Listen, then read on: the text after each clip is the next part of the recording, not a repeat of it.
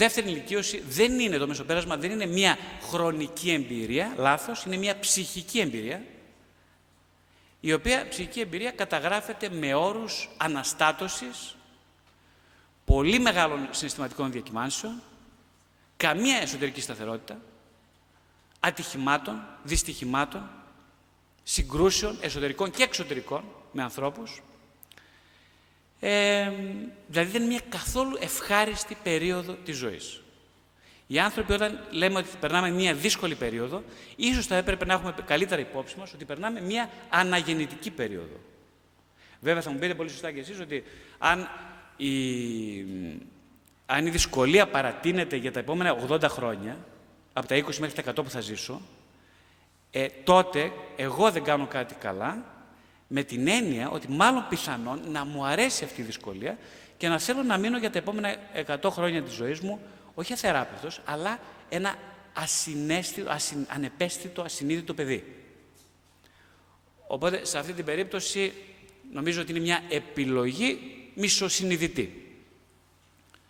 Τώρα, ποια εμπόδια συναντάμε στην επανέμβριση του χαμένου εαυτού; Γιατί λέμε, γιατί μιλάμε για χαμένο εαυτό; Ποιος ήταν αυτός που χάθηκε; Για, ποιος είναι αυτός που θέλουμε να βρούμε; Αυτός που θέλουμε να βρούμε είναι αυτός ο εαυτός με το ε κεφαλαίο. Θα δούμε στην πορεία τι είναι αυτό. Ποια είναι η σχέση της εξατομίκευσης του Γιούγκ με τη δέσμευσή μας απέναντι στους άλλους, γιατί όταν ακούμε οι πολλοί άνθρωποι την λέξη εξατομίκευση, λέμε ο εαυτούλης μου, ο Παρτάκιας, άντε εσύ που ξεκινάς ψυχοθεραπεία, α στο καλό να πας. Εγώ με νοιάζουν οι άλλοι, δεν ξεκινάω ποτέ ψυχοθεραπεία. Εγώ σκίζομαι για τους άλλους φιλαράκι. Εσύ θα καθίσεις εκεί στην καρέκλα σου να κάνεις αψυχαναλυθείς γιατί είσαι παρτάκιας, κατάλαβες. Ενώ εγώ βοηθάω τους άλλους, βοηθάω την κοινωνία, δεν δίνω τα λεφτά μου εκεί και θα προχωρήσω καλά. Αυτό λένε.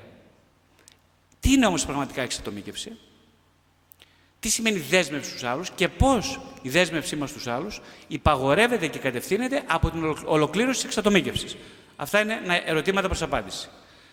Ποιες αλλαγές συμπεριφορά και στάση μας απέναντι στη ζωή στηρίζουν την αξιατομίκευσή μας, πώς μεταβαίνουμε από τη μιζέρια στο αληθινό νόημα της ζωής; Αυτά είναι μερικά μόνο πολύ λίγα από τα ερωτήματα που θα προσπαθήσουμε να μιλήσουμε, ίσως και σήμερα κιόλας. Αυτογνωσία είναι ποιος στα αλήθεια είσαι. Ποιος είσαι. Ποια είσαι. Ε, εντάξει, αν σας, αν σας πω ποια είσαι, ξέρετε τι θα πείτε. Τι θα πείτε; Για να ακούσω έτσι μερικές απαντήσεις, γρήγορες όμως, στην ερώτηση ποιος είμαι, ποιος είμαι. Ο, πέστε κάτι γρήγορα που σας έρχεται. Πολύ ωραία. Κάποια άλλη απάντηση; Δεν ξέρω. Καλά, εσύ το σκέφτηκες πολύ ωραία. Εγώ θα, θα ήθελα απαντήσεις σύντομες και όχι πολύ ψαγμένες. Ναι. Αυτό είναι τις απαντήσεις. Το επάγγελμα. Πολύ ωραία. Πολύ ωραία, πάρα πολύ ωραία. Κάτι άλλο; Ο εαυτός μου. Ο, αυτό είναι πάρα πολύ ωραία. Εξαιρετικά. Κάτι άλλο, όχι μάλλον. Ναι. Πάρα πολύ καλά, εξαιρετικά. Άλλος, ναι. Ωραία, πολύ ωραία. Είμαι η εξάρτησή μου, ε. Ωραία. Εγώ πάντως πριν από 25 χρόνια που ξεκίνησα να γίνω ψυχοθεραπευτής, ε, είχα την εντύπωση ότι είμαι καλό παιδί και θέλω να βοηθήσω τους άλλους. Καμία σχέση. Ούτε το ένα ούτε το άλλο. Απολύτως καμία σχέση. Καταρχάς, ποιους άλλους; Δεν ήξερα τίποτα απολύτως για μένα. Τίποτα. Το μόνο που ήξερα είναι ότι κάπου υπάρχει ένας μυστικός εαυτός, τον οποίο με τίποτα δεν θέλω να γνωρίσω. Αυτό είναι το μόνο που αν ήμουν λιγάκι ειλικρινής, θα το έλεγα. Κάθε μου πεις, θέλεις να γίνεις ψυχοθεραπευτής και δεν θέλεις να μάθεις τίποτα. Αυτή είναι η αλήθεια. Εντελώς, σας λέω ειλικρινά. Τα γράφω και στο βιβλίο μου το τελευταίο το που κυκλοφορεί τώρα. Θα, θα, θα, δείτε όλα αναλυτικά εκεί πέρα. Θα, ρεζίλη θα γίνω. Έχω γίνει δηλαδή. Οπότε, ε, δεν ήθελα να ξέρω τίποτα για μένα. Βεβαίως, όπως καταλαβαίνετε, άμα είμαστε λίγο ειλικρινείς, δεν ήθελα να ξέρω τίποτα για τους άλλους. Κάθε μου λες, εσύ θες να βοηθήσεις τους άλλους και δεν θες να μάθεις ποτέ τίποτα για τους άλλους. υπάρχει ένα δίπολο, μια σύγκρουση, μια παράβαση εδώ πέρα. Έτσι. Ναι, θέλω να βοηθήσω τους άλλους, γιατί δεν θέλω να μάθω τίποτα για μένα, γιατί δεν θέλω να μάθω τίποτα για σένα. Άρα τι θες να κάνεις; Δεν ξέρω. Κοιτάξτε, τώρα μετά από πολλά χρόνια αναγνωρίζω ότι το μόνο που έκανα είναι να προβάλλω στους άλλους δύο πράγματα συνήθως στις επιθυμητές μου πλευρές, σε αυτούς που συμπαθούσα. Δηλαδή συμπαθώ εσένα, ας πούμε, και λέω τι καλό κορίτσι που είναι εγώ, από επιμελής, καλή μαθήτρια, ε. Αυτά που εγώ νομίζω ότι είμαι εγώ, ας πούμε. Καλή μαθήτρια, επιμελής, τακτοποιημένη, φέρεται ευγενικά, χαμογελάει πάντα, ε, τέτοια, τέτοια, τέτοια πράγματα. Ε, και σε συμπαθούσα. Ε, όπως όλα τα παιδάκια, όλοι οι έφηβοι, όλοι οι νεανίες, τις θεϊκές και πιο τρομακτικές μου πλευρές, τις ερωτευόμουν στις γυναίκες, τις οποίες επέλεγα, εντός εισαγωγικών επέλεγα να ερωτευτώ, και σε όσους ιεροποιούσα, δηλαδή στους ήρωές μου. Όλοι έχετε ήρωες, φαντάζομαι. Όλοι θαυμάζετε κάποιους ανθρώπους, σωστά. Ε, και φυσικά τις κεραίες και ανεπιθύμητες μου πλευρές, σε αυτούς με τους οποίους οργιζόμουν τρελά, αντιπαθούσα και μισούσα. Εγώ εδώ θα πρόσθετα μια λέξη. Θα, ε, στη λέξη σκιερές θα έκοβα το σκου και θα έμενε ιερές. Γιατί αυτό είναι η αλήθεια. Τώρα είδα τη λέξη σκιερές και δεν τη διάβασα σκιερές, τη διάβασα ιερές. Ε, όλο αυτό το σεμινάριο θα μιλήσουμε για αυτό, για αυτό το παράδοξο που είπα τώρα, για αυτό το slip of the tongue. Όλο το σεμινάριο είναι αυτό το slip of the tongue. Λοιπόν, σκιερές είναι πάντα ιερές. Αυτό να το θυμάστε και να το κρατήσετε για πάντα στη ζωή σας. Η λέξη σκιερό πάντα παρεπέμπει σε ιερότητα.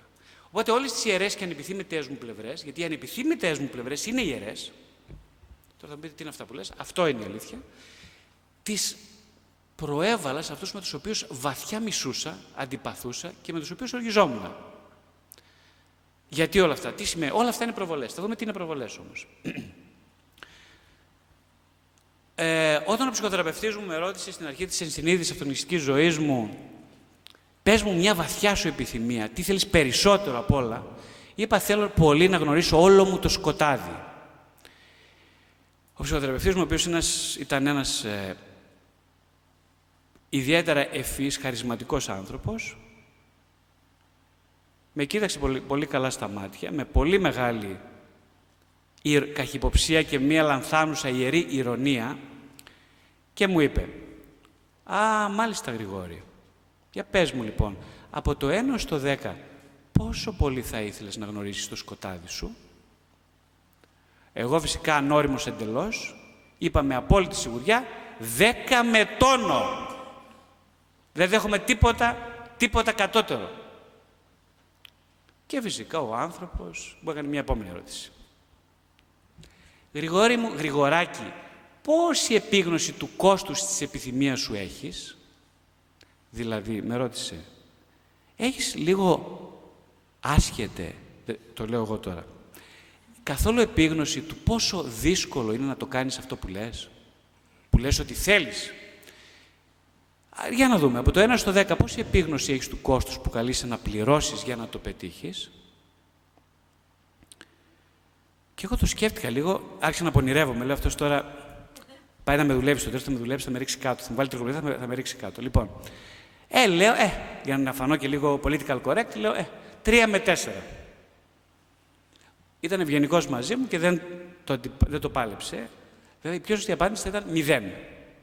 Αυτή είναι η σωστή απάντηση. Δεν ήξερα καθόλου τι κόστος έπρεπε να πληρώσω για να φτάσω όχι στη γνώση όλου του σκουταδιού. Γιατί φυσικά, όπως καταλαβαίνετε, για να είμαι εδώ σε αυτή την έδρα και να μιλώ, δεν το έχω κατακτήσει. Γιατί δεν μιλώ για να βοηθήσω εσάς. Άρα, μηδέν. Ήταν η σωστή απάντηση. Ε, φυσικά δεν είχα καμία επίγνωση και είπα 3-4 και αυτό δεν το πίστευα. Μέσα μου έλεγα 7-8. Καμία σχέση αυτογνωσία. Η εμπειρική σύνολη γνώση του εαυτού. Όχι η διανοητική ούτε η συναισθηματική. Ναι, όταν ακούει όλο αυτογνωσία, έρχεται στο, στο, έρχεται στο, στο, στο κέντρο, στη, στη, θεραπεία, στη θεραπεία και λέει, ε, λέει πόσες συνεδρίες θα χρειαστούμε; Εντάξει, τι να πω, εγώ δεν γελάω πια. Ε, λέω, τι να πεις τώρα, λέω. Λέω, εγώ είμαι 20 χρόνια στην ψυχοθεραπεία και εντατική και δεν έχω καταλάβει τίποτα. Λέω, εσύ πώς λες, πόσο λες να καταλάβεις; Ναι, εντάξει, έχω την τάση να απομακρύνω γρήγορα όσους τους βλέπω ότι λακίζουν, τους διώχνω. Τους λέω, ρε παιδί μου, τους κάνω φοβερά αντιπαθητική την ψυχοθεραπεία, που είναι αντιπαθητική και φεύγουν οι άνθρωποι καλά. Και εγώ αισθάνομαι πιο ήσυχος τώρα γιατί δεν έχω να ασχολούμαι με ανθρώπους που δεν θέλουν. Δεν με ενδιαφέρουν καθόλου οι άνθρωποι που δεν θέλουν. Το μόνο καλό στην προηγούμενο παράδειγμα ήταν ότι εγώ ήθελα πολύ. Βέβαια, φοβόμουν πάρα πολύ, αλλά ήθελα και πολύ. Πολλοί άνθρωποι που με πλησιάζουν δεν θέλουν τίποτα. Κορυδεύουν τον εαυτό τους. Ε, εγώ καταλαβαίνω ότι δεν έχω καμία προθυμία να τους βοηθήσω και οι άνθρωποι φεύγουν. Και λέω, δόξα ο Θεός που φύγανε. Ποιο εαυτού όμως τώρα, γιατί η αυτογνωσία σημαίνει γνώση του εαυτού, αλλά ποιο εαυτού, ο εαυτός είναι ένας. Είναι ακέραιος. Γιατί εγώ την ψευδέστηση, άμα πεις ποιος σε λένε Γρηγόρης Βασιλιάδης, ότι είναι ένα πράγμα αυτός.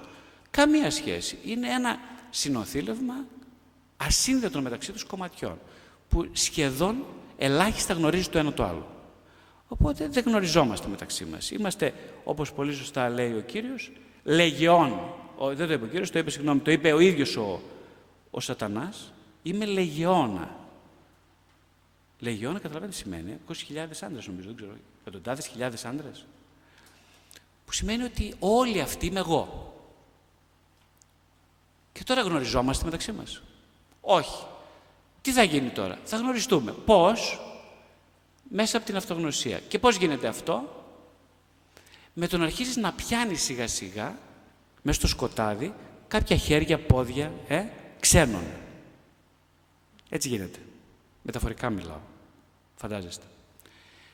Άρα ο εαυτός είναι απτός. Ναι, είναι απτός.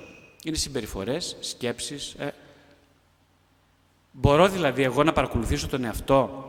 Σωστά. Μπορείς να τον παρακολουθήσεις τον εαυτό. Μπορώ να τον παρατηρήσω. Ναι, πάρα πολύ ωραία μπορείς. Είναι εύκολο. Είναι απλό. Είναι πάρα πολύ δύσκολο, αλλά πολύ απλό. Τι θέλει; Θέλει μια, να μάθεις να κάνεις ασκήσεις εσωτερικής εργασίας. Τι είναι αυτό, θα το δούμε στη συνέχεια. Είναι φανερός ο εαυτός; Ναι, πώς φανερώνεται, με συναισθήματα. Πώς αλλιώς; Που με σκέψεις. Πώς αλλιώς, με συμπεριφορές. Πώς αλλιώς, με όνειρα. Πώς αλλιώς, με γρήγορες, με παλινδρομήσεις σε προηγούμενα κομμάτια της ζωής. Ναι, αλλά εγώ θέλω να μάθω την εσωτερική μου ζωή. Ναι, αλλά δεν μου μιλήσεις για την εξωτερική σου, δεν πρέπει να μάθω ποτέ τίποτα για την εσωτερική σου. OK. Okay. Και αν είναι αφανής αυτός ο εαυτός, δηλαδή δεν τον βλέπω, γιατί μου λες, ε, κύριε Βασιλειάδη, ότι δεν τον βλέπω αυτόν τον εαυτό. Δεν είναι μόνο φανερός, είναι και αφανής. Ας πούμε τα όνειρα. Τα όνειρα τι μου λένε για μένα; Μου λένε κάτι που δεν γνωρίζω. Δεν καταλαβαίνω τα περισσότερα όνειρά μου. Τα ακούω και λέω, τι είναι αυτό τώρα; Είμαι πολύ μπερδεμένος. Δεν καταλαβαίνω τίποτα. Και εγώ σου λέω, κάτσε κάτω, γράψε το όνειρο, γράψε το χαρτί. Μην προσπαθείς να το εξηγήσεις. Αλλά καθώς το γράφεις, παρατήρησες τι αισθάνεσαι και πώς είναι οι σωματικές σου αισθήσεις, καθώς γράφεις το όνειρο. Έχεις την τάση επίσης να φτιάχνεις το όνειρο μετά, όταν ξυπνήσεις, να το ξαναφτιάχνεις από την αρχή. Σωστά; Ναι. Ε, δες λίγο πώς το φτιάχνεις. Τι, τι κραδασμού αισθάνεται το σώμα σου, η ψυχή σου, την ώρα που καταγράφει το όνειρο, έστω και αν είναι αποσπάσματα. Ε, τι, τι φαντάζεσαι ότι λέει αυτό για σένα; Παρατήρησε λίγο τις εσωτερικές αισθήσεις όταν πλησιάζεις κάτι αφανές όπως είναι το όνειρο. Μερικές φορές κλείνω τα μάτια και βλέπω κάτι που μοιάζει με όνειρο, αλλά δεν είναι. Τι είναι αυτό, ανήκει σε ποια πραγματικότητα, στην, στην ασυνείδητη ή στη συνειδητή; Και εγώ του λέω γνωρίζεις τον εαυτό σου μόνο όταν απουσιάζεις. Πώς είναι δυνατόν αυτό; Όταν λέμε εδώ και οι άνθρωποι που είστε εδώ και οι άνθρωποι που μπαίνουν στη ψυχοθεραπεία και εγώ προσωπικά, ε, όταν λέμε γνωρίζω τον εαυτό μου, εννοούμε ότι υπάρχει κάποιο υποκείμενο έτσι, που μπορεί να γνωρίσει. Σωστά. Όταν όμως εμείς έχουμε μάθει, επειδή έχουμε εκπαιδευτεί σε μια κοινωνία η οποία βασίζεται στην πληροφορία και στην μετάδοση πληροφοριών, ότι η γνώση είναι κάτι που αποκτιέται μέσα από, την, ε, από τον λόγο, τη λογική και τη γραφή. Άρα εγώ όταν διαβάζω, όταν, μ ακούω, όταν σε ακούω να μιλάς, μαθαίνω κάτι, το οποίο είναι χρήσιμο για την αυτογνωστική μου πορεία. Δεν ισχύει αυτό όμως τελικά, λέω εγώ. Ας πούμε, εσείς ακούτε τώρα, Γιατί ακούτε; Αν ήμουν εγώ στη θέση σας και άκουγα κάποιον να μιλάει, γιατί θα τον άκουγα; Η απάντηση δική μου είναι ξεκάθαρη, είναι σαφής. Όχι για να μάθω τίποτα που δεν ξέρω εννοείται. Αλλά γιατί; Γιατί για να δω αν ο ομιλητής αυτό που θα πει, εγώ σε αυτό που θα πει μπορώ να προβάλλω ένα μισοσυνειδητό κομμάτι του εαυτού, το οποίο έχω ανάγκη να ανοιχνεύσω περισσότερο συνειδητά. Αυτός είναι ο μόνος λόγος που ακούω ομιλίες άλλων που μιλώ ο ίδιος προσωπικά. Για την ώρα που μιλάω τώρα, αυτή τη στιγμή, ταυτόχρονα δέχομαι τους κραδασμούς που μου προξενεί κάθε λέξη. Οι κραδασμοί της κάθε λέξης με πληροφορούν, ένας έμπειρος ακροατής, αυτό κάνει, πληροφορείται για το ότι είναι πράγματι σημαντικό, όχι για τον εαυτό με ε και μικρό, αλλά για τον εαυτό με ε κεφαλαίο. Γιατί αυτός είναι ο μεγάλος μου έρωτας. Αυτόν ψάχνω, αυτόν θέλω σε όλη μου τη ζωή. Άρα σε αυτό, αυτόν φλερτάρω με κάθε τρόπο. Το φλερτ δεν είναι, είναι μια ερωτική, σωστά, είναι μια ερωτική κίνηση. Αλλά είναι μια κίνηση όχι πληροφόρησης, αλλά αγγίγματος. Έτσι. Δεν, όταν εγώ σε φλερτάρω εσένα, δεν θέλω να μάθω ποιο είναι το όνομά σου, η γενεολογία σου, ε, πόσα λεφτά έχεις στην τράπεζα και πού κατοικείς. Δεν με ενδιαφέρουν αυτά. Εγώ θέλω να σε πιάσω, να σε χουφτώσω, καταλαβες; Καταλαβαίνεις τι σημαίνει αυτό; Να σε χουφτώσω τι σημαίνει. Σημαίνει να έρθω σε επαφή μαζί σου άμεση. Αυτό είναι το ερωτικό κομμάτι. Γιατί λοιπόν αυτό ισχύει μόνο για μια γυναίκα και να μην ισχύει για έναν άνθρωπο που θέλει να μπει σε εσωτερική σχέση με τον εαυτό. Ισχύει ακριβώς το ίδιο. Ακριβώς, ακριβώς, ακριβώς. Τίποτα άλλο. Δεν μας ευχαριστεί η πληροφόρηση. Δεν, μας, δεν θέλουμε τη γνώση οι άνθρωποι. Τι δεν θέλουμε τίποτα. Το μόνο που θέλουμε είναι επαφή. Άγγιγμα, πώς το λένε, απλά ελληνικά. Άγγιγμα, τίποτα άλλο. Οι ψυχοθεραπευόμενοι θέλουν μόνο αυτό. Οι θεραπευτές θέλουν μόνο αυτό. Αυτοί που ακούν θέλουν μόνο αυτό. Τα παιδιά σας θέλουν μόνο αυτό. Οι γονείς σας θέλουν μόνο αυτό. Οι φίλοι σας μόνο αυτό. Οι, ε, οι συνάδελφοί σας μόνο αυτό. Κανείς δεν θέλει τίποτα άλλο. Και γιατί μιλάμε τότε; Γιατί δεν μπορούμε να το κάνουμε αυτό; Δεν μπορούμε.